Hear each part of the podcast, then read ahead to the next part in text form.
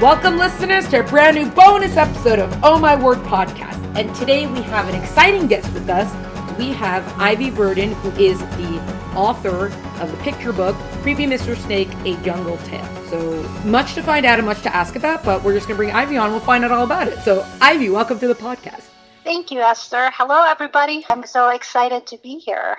Yay! We're very excited to have you. Let us get into it with why did you decide to write a picture book? Like, where did this even come from? It started out as an idea, actually, because there's a social issue that I really wanted to address. And I felt like it's not represented in any of education materials for early childhood development type of education. And so it's really, my book is really about child abuse, particularly child sexual abuse prevention. Wow. And what I've noticed was that there's just not a lot of materials out there to help parents, educators, guardians, social workers to really talk to kids about awareness in a manner that is age appropriate, in a manner that's not threatening, and is also engaging and memorable. So then, as I started writing the story, I realized that I really wanted this to be a picture book because I want the parents to have the ability to kind of go through the story that is authentic to them by looking at the pictures and narrating the story. So, in a way, it's almost like their opportunity to broach the issue and talk about this very sensitive but important topic that their children can relate to. And I think that pictures really helps with that. So, that's why I decided to write the story in a picture book format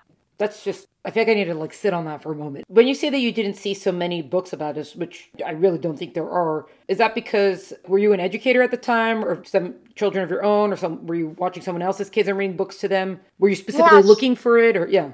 So I'm not an educator, but okay. I am a parent. So I'm also very concerned about this topic. I feel child abuse, in particular child sex abuse, is like an epidemic that plagues everyone. It mm. plagues mm. not just communities, but it transcends religion, it transcends socioeconomic status, yeah. education, gender. And I felt like many of people I know had experienced it at one form or another. I mean, obviously it varies in the severity, but I felt like, you know what, this issue can be avoided if parents have the opportunity to talk to their kids about awareness, about like, okay, when you're feeling uncomfortable, what do you do? So then that really, you know, as a parent, that's one of my main concerns. I have a daughter and I want her to be protected. And then I realized, like, as I was looking at different books available out there, what I've noticed was that the ones that are available are very straightforward, direct to the point, and it's almost like kind of scary. And I felt like, at least from being a parent to my daughter, and that type of content doesn't really resonate or approach doesn't really resonate with her. So then I'm like, well, there should be a book that makes it less threatening and less, you know, like in your face about it. So the book itself is really colorful and it talks about three friends, monkey, toucan, and frog that lives in the jungle. And they're not gendered because I, I felt really strongly about like not having the kids gendered because this issue affects all genders. So it's really about creating this story in, in a picture book format that just is more fun and lighthearted than even though the topic is really serious. So would you say it's kind of aiming more for just awareness over fear? Is that sort of the idea of it?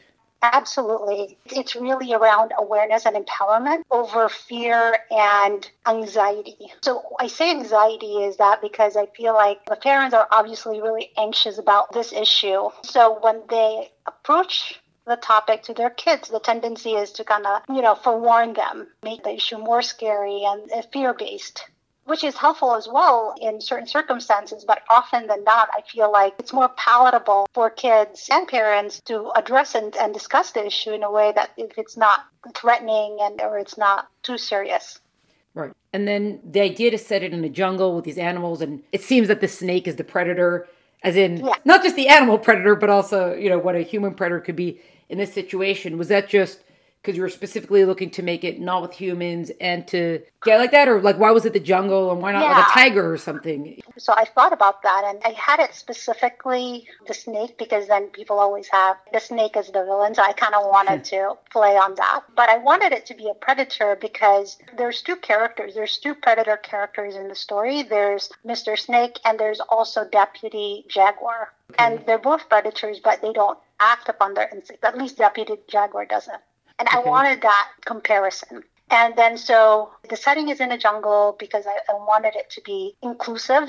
There's a, a lot of animals and creatures in a jungle, different sizes, different types. In other words, like I feel like this issue affects everybody. So I wanted to depict that in a jungle where all animals are affected. So the friends are there's toucan, there's frog, and monkey. As I mentioned earlier, they're not gendered, but they're good friends.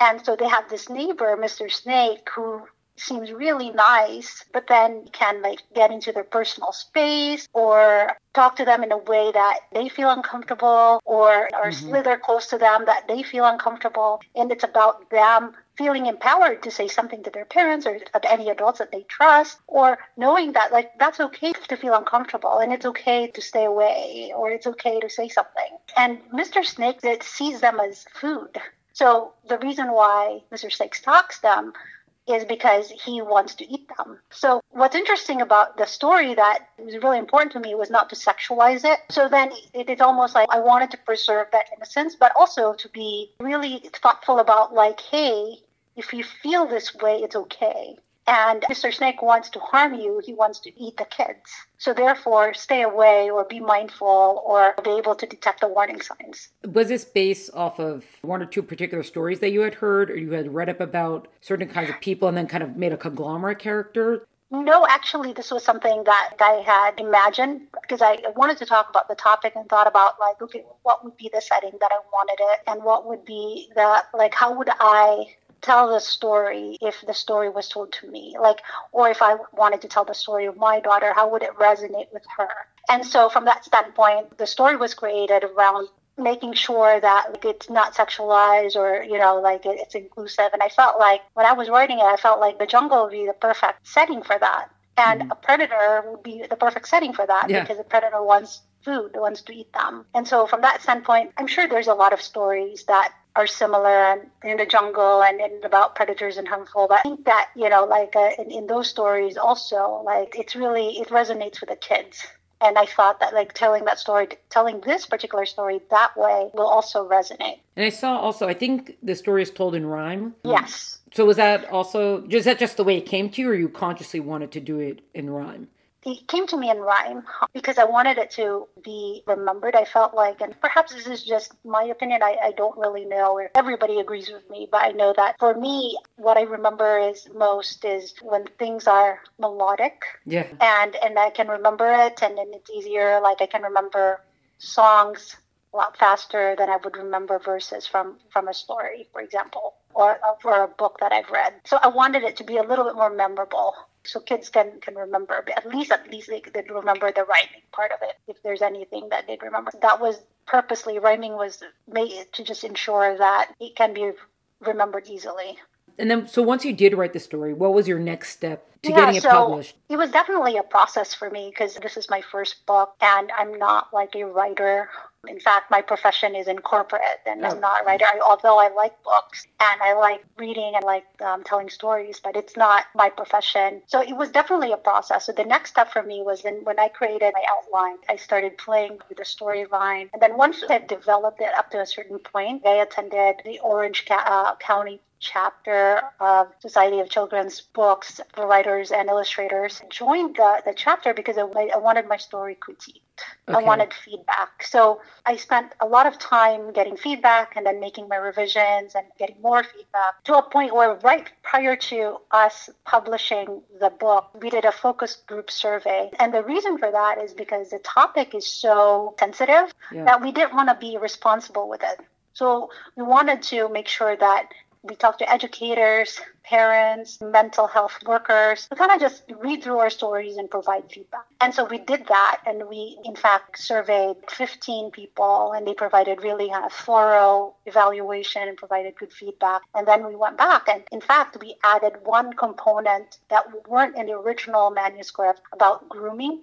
Wow. I didn't think to add that. And then, so one of the educators had highlighted that. And then another a mental health children psychiatrist had, had mentioned that as well. So then I added that to the story.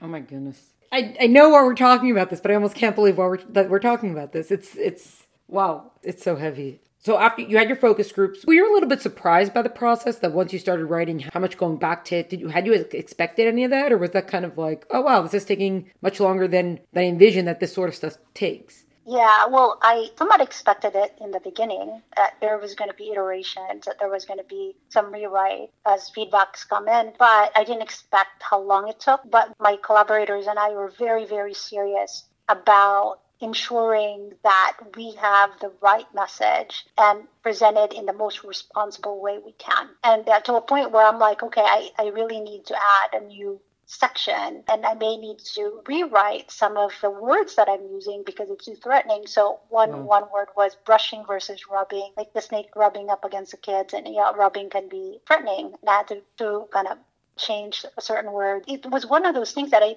I didn't think about. Mm-hmm. But I received the feedback and I acknowledged that like, yeah, you're right. Like to to the person that provided the feedback that yeah, this is something that was an oversight. And so we were so happy that we got so many people interested in the story and provided and provided some really meaningful and thoughtful feedback and comments. Yeah, well. So once you did get the feedback and the comments, you did all your rewrites. So what happens now? Did you have an illustrator at this point or Yeah initially what i did was i had like my original story uh, so i developed my original story and i had a manuscript for that and then i worked with an illustrator from norway actually i connected with him because my brother works with him and, and they're all in printing industry and publishing industry in norway oh. and so i connected with him and then I also wanted the book to be beautiful. Like I wanted it to be told a certain way. And then so I called in and asked my friend who lives in LA and she's a creative director. And I said, well, can you help direct do the art direction for this project because we have an illustrator and there's my story. Although the illustrator is very talented, I wanted the story to be told a certain way in a certain style. I think that creative having creative director kind of provide that vision mm-hmm. for how that story should be told is really important. So those were my two collaborators. So there were three of us working on the book. So then after we worked with the illustrator, provided him guidance on how to like storyboard the whole thing and how to present the characters. And then we we went in on a series of I socialized it to other people to provide feedback.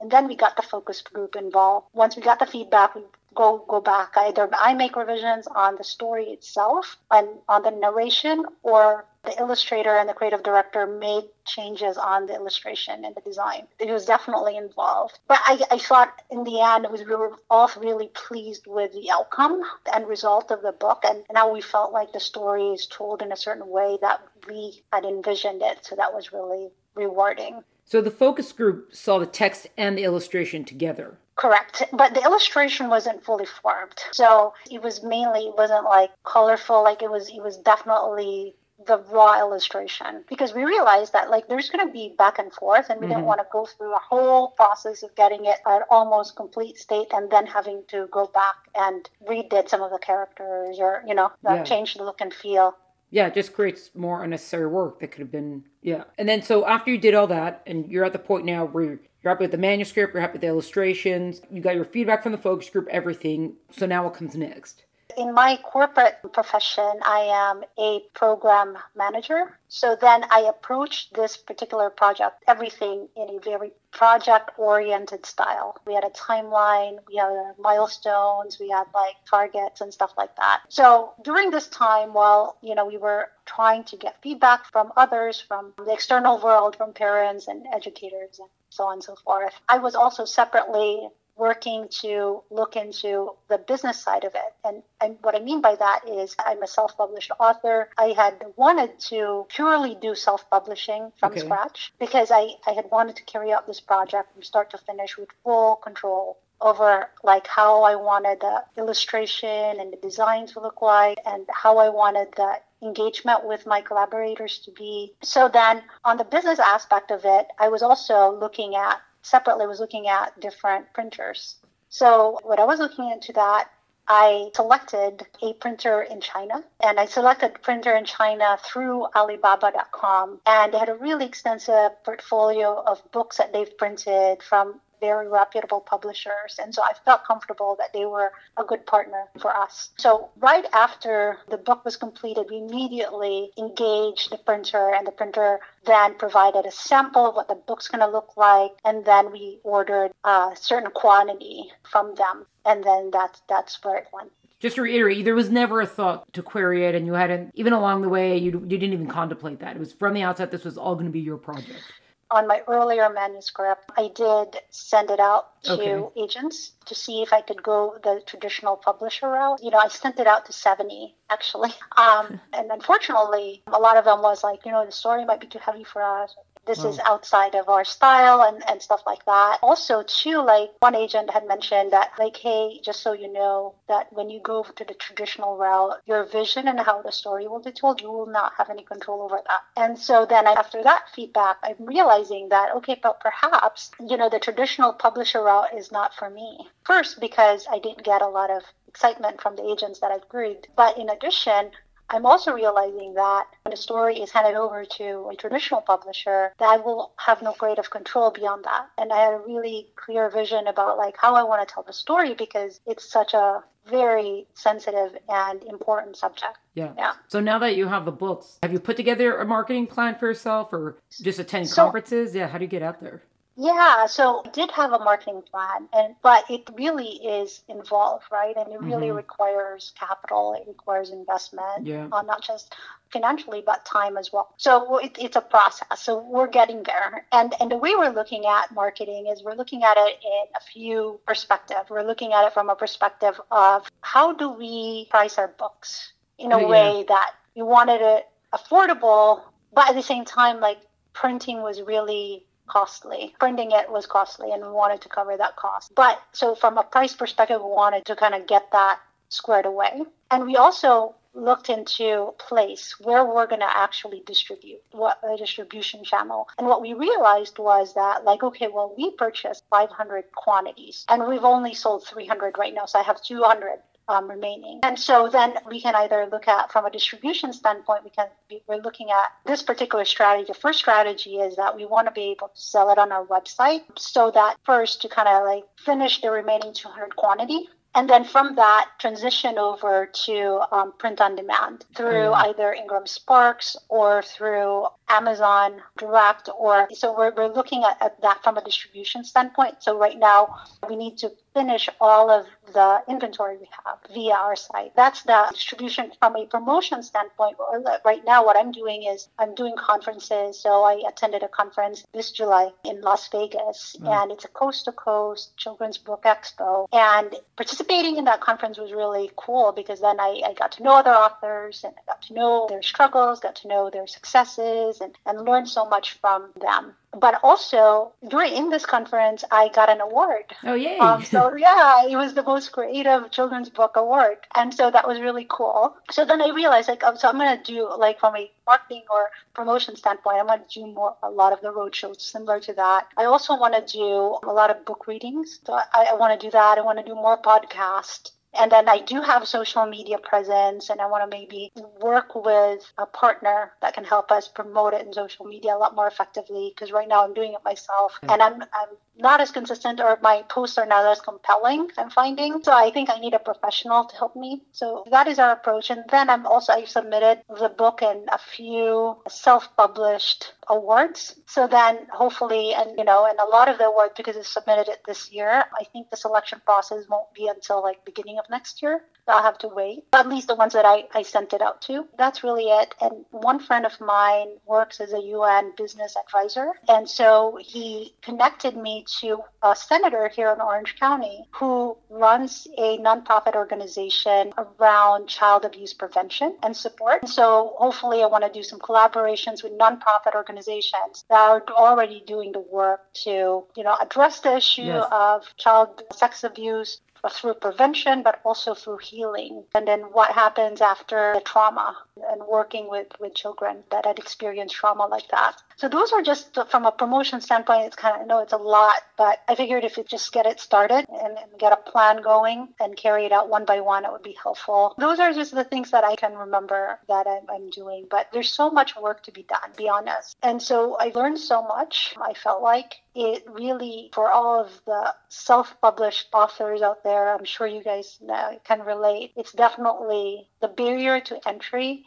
is very hard for self published authors. But I do think, though, that more and more people are more open to self published authors. Um, and so more things are opening up for us in terms of opportunities. Yeah. For example, the opportunity to speak at this conference in uh, October 2nd, and also to uh, this opportunity to speak to you. So I'm very grateful for it, and it's definitely opening up but compared to traditional published authors, it, there's still a lot to. Uh, there's more improvements, I feel like, in terms of access and opportunity. Would you say overall that you're? Well, it seems like that you're happy that you went with the self-publishing. Would you say you're happy with this? Yes, I, I'm definitely happy with it. I, am happy with it because I felt like the book, the, the final product that I have, is exactly what I had envisioned it, and I felt happy because I felt really connected to the book that me and my collaborators developed. And I'm also really happy because even though I'm self published, in terms of cost, it wasn't that